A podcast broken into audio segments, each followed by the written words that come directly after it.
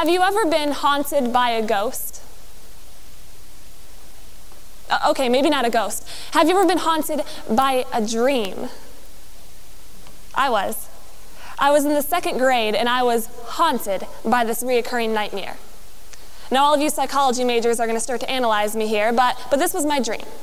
I would be sitting in the middle of a village, and a messenger would come up to me and say, Your whole family's been captured, they're being held in a castle by a witch, and you're the only one who can save them.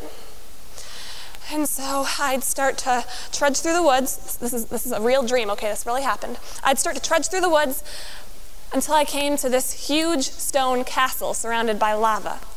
And the only way to get past this lava was to crawl through a tunnel. But it wasn't just any tunnel. This was a hairy tunnel. And it terrified me. I mean, yeah, I was, I was kind of scared about my parents being locked away, and I was kind of scared of the witch, but I was terrified of the hairy tunnel. And it always happened the same way. I'd get about halfway through the tunnel, and then I'd wake up, still traumatized from this hairy, creepy stuff that had been all around me.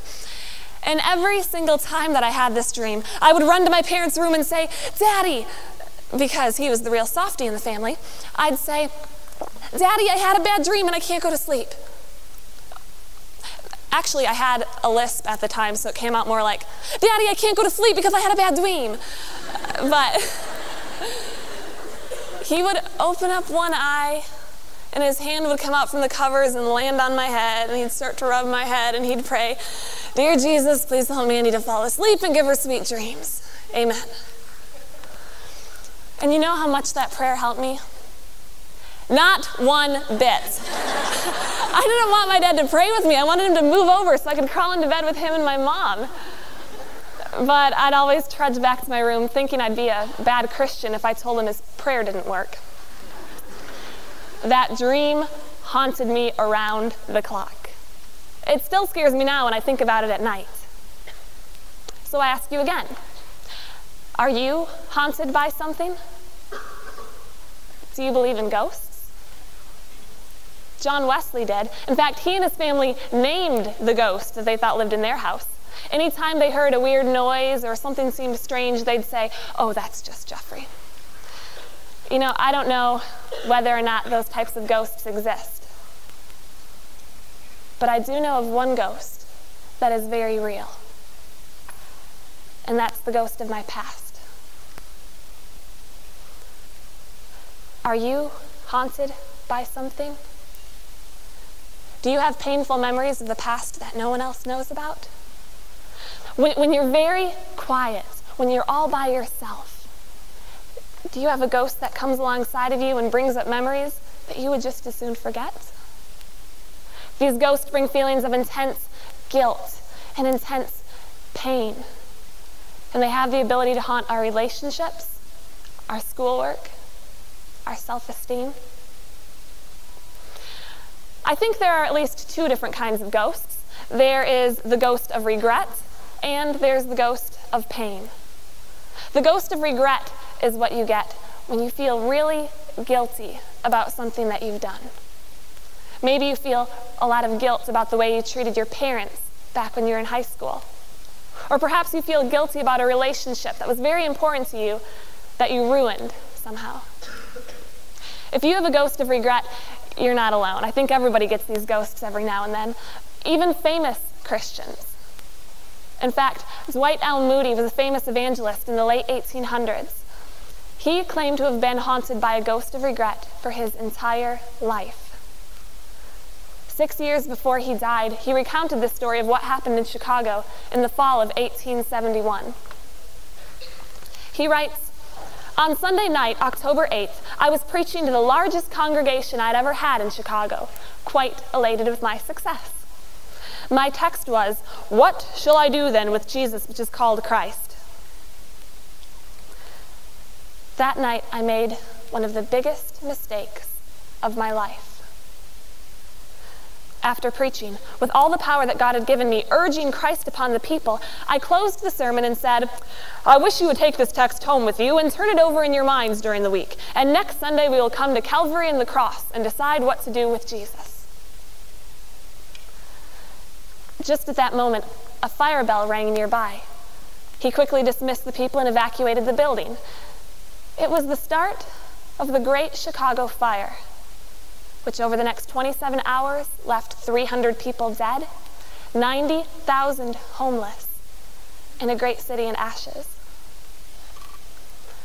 Obviously, Moody never got to finish his sermon. He continues I have never seen that congregation since. I have hard work to keep back the tears today. 22 years have passed away, and I will never meet those people again until I see them in another world. And then he says this I would rather have my right hand cut off than to give an audience a week to decide what to do with Jesus. Dwight L. Moody was haunted by a ghost. Maybe you're not haunted by a ghost of regret. Maybe you're haunted by a ghost of pain. Maybe your parents never told you that they loved you. Maybe you've experienced some form of physical, emotional, or sexual abuse. And that ghost haunts every single relationship that you've ever had. I have a lot of big ghosts in my life that I can't share with you from up here. There is a ghost, though, a smaller ghost of pain, that began haunting me when I was in the 10th grade and continues to have an influence on who I am today. My fiance John knows about this ghost. My family knows about this ghost. And after today, you'll know about this ghost as well. But my sophomore year of high school, I went through a pretty serious depression. The kind where you lose a lot of weight, sleep all the time, don't enjoy life. And what happened was, I had had, through a freak accident, I'd had a nerve severed in my lower back. And every two weeks, I had to go into the hospital for some form of treatment. I remember the third time I came back from, hospital, from the hospital, I returned to school, and my best friend came up to me and said, Where were you, Mandy? I told her I had been in the hospital. And she said, Oh. And before I could say anything else, she walked away. Now, that, that might not sound like a big deal to you, but it was to me. I wasn't wanting people to send balloons to my hotel room, to my hospital room. I wasn't wanting flowers mailed to my house. All I wanted was a group of friends that would support me. I wanted people that would be there for me besides my parents. And I remember thinking, oh, that's all I get from my best friend? And the thought went through my head that if my best friend doesn't care about me, why should anybody else? And I made myself a promise that day after my third hour class. I told myself that from then on, I would just keep my feelings to myself. That it would be easier to keep what I was dealing with inside rather than put it out there and risk getting hurt. And so that day I put up an emotional wall and took on a ghost of pain. Now, some of you right now might be kind of laughing to yourselves, just going, come on, Mandy, that type of stuff happens all the time. You're just too sensitive. And, you know, maybe I am too sensitive. And I know that type of stuff happens all the time. But it doesn't change the fact that I have a ghost of pain. It's always scary to tell somebody what you're haunted by because there's a chance that they might not believe in your ghost. That was five years ago and that ghost still affects who I am today. I can hang out with tons of people and have tons of fun, but it takes me a very long time to be able to open up to somebody, really share with them who I am. Anytime someone would come up to me and say, "How you feeling, Mandy?" My initial response would be, "Can I can I trust you with how I'm really feeling?" Ghosts of pain and ghosts of regret are very common. In fact, I'm sure everybody here could think of something that they're haunted by. Actually, the Bible is full of ghost stories. And there's one that I'd like to focus on today. It's a story that revolves around Peter. And be- before we go any further, I'd like to share with you a little bit of background information. Peter was the only disciple who walked on water. He was the only disciple that said, You are the Christ, the Son of the living God. Peter was the only disciple who pledged his undivided loyalty to Jesus, saying, Even if all fall away on account of you, I never will. Even if I have to die with you, I will never disown you. Peter was the only disciple who said, I'm not worthy of a foot wash. He was the only disciple who said, I will lay down my life for you. Peter was the only disciple who denied Christ. Matthew 26 recounts the story. Now Peter was sitting out in the courtyard, and a servant girl came to him. You also were with Jesus of Galilee, she said. But he denied it before them all. I don't know what you're talking about, he said. Then he went out to the gateway where another girl saw him and said to the people there, This fellow was with Jesus of Nazareth. He denied it again with an oath I don't know the man. After a little while, those standing there went up to Peter and said, Surely you are one of them, for your accent gives you away. Then he began to call down curses on himself, and he swore to them, I don't know the man. Immediately a rooster crowed.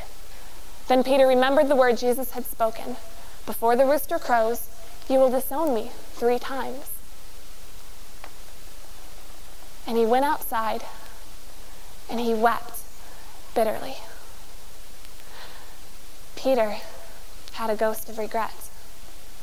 I wonder how many times the ghost came up alongside of him and whispered in his ear, What are you doing in the ministry, Peter? I know who you are. You denied Christ. Why don't you just go back to fishing? Can you imagine the guilt he must have felt? Jesus himself said, Whoever denies me before man, I will deny before my Father in heaven.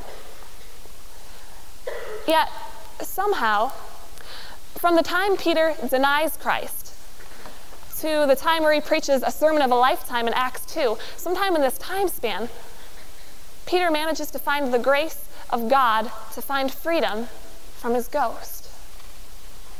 And that same freedom is available to you, and it's available to me this very day. The first step in overcoming your ghost is to acknowledge it. Simply name it. Ghosts only grow in the dark. And the more you can shed light upon it and call out what it is that you're being haunted by, the more it'll have to shrink. I don't know, maybe you'll have to introduce your ghost to a close friend. Sarah, this is depression. Depression meets Sarah. The more light you can shed on your ghost, the better. The second step in overcoming your ghost is to starve it. Now, I've discovered the secret to starving ghosts. It's rather quite profound. If you want to starve a ghost, you have to stop feeding it. Simple enough. You want something to starve, you quit giving it food. But you can't do that on your own. You can't withhold food by yourself. That's where you need the power of God to come in and show you how to keep from feeding the ghost. Let me show you how it works. When I first started dating John, I had a pretty big ghost. There, even drew a scary face on this one. And John could come up to me and say, Are, are you feeling okay, Mandy?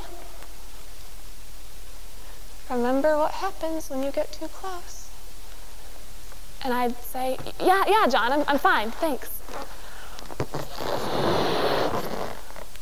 And I'd feed my ghost. Every time I put up that emotional wall, the ghost was just getting bigger and bigger. And so he'd say something like, Okay, then why are you crying? and I'd go, I'm just so happy we're together.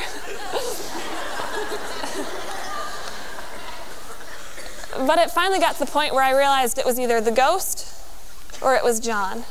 This was getting this was getting in the way. I couldn't get any closer to John with this ghost here. And so I began to acknowledge my ghost. I began to tell John about it. And it was scary. I, I started telling him about things that had hurt me and what was going on inside of my head. And and slowly the ghost started to shrink.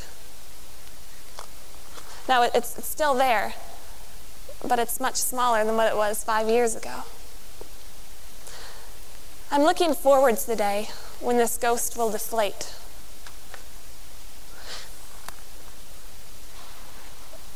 Notice it's still here.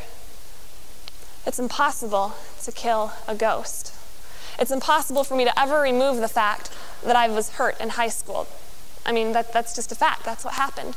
It is possible, however, to get your ghost down to a size where you can just slip it in your pocket. And it's not there on your shoulder, reminding you of your past every single time you turn around.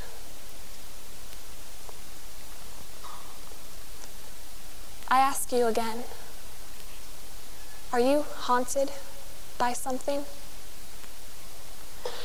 Do you have a ghost of regret? Maybe you wasted your life before you came to Christ, and you live with the thought, if only I would have just dot, dot, dot. Maybe you said no to an opportunity that you know was from the Lord. Maybe you have a ghost of regret from the way you treated that girl back in high school. Maybe it's an addiction. Maybe it's an eating disorder. Maybe you're haunted by the thought if they really knew who I was. Maybe it's a ghost of pain. Someone close to you hurt you. Some guy used you and threw you away like a Kleenex. And that ghost haunts every single relationship that you've had since then.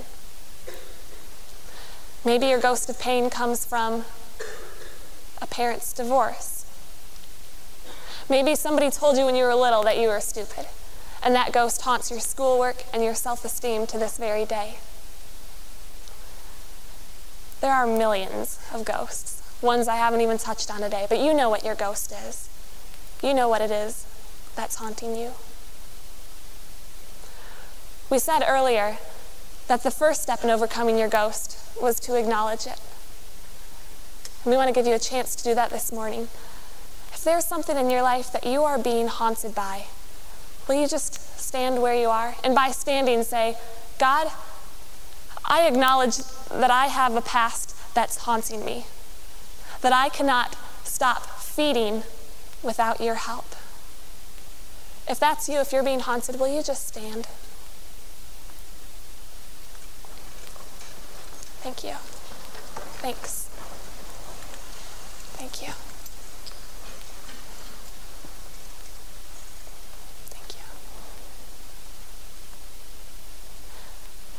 If someone nearby you is standing, if you would just reach a hand out and let them know that you're there as we bow our heads in prayer.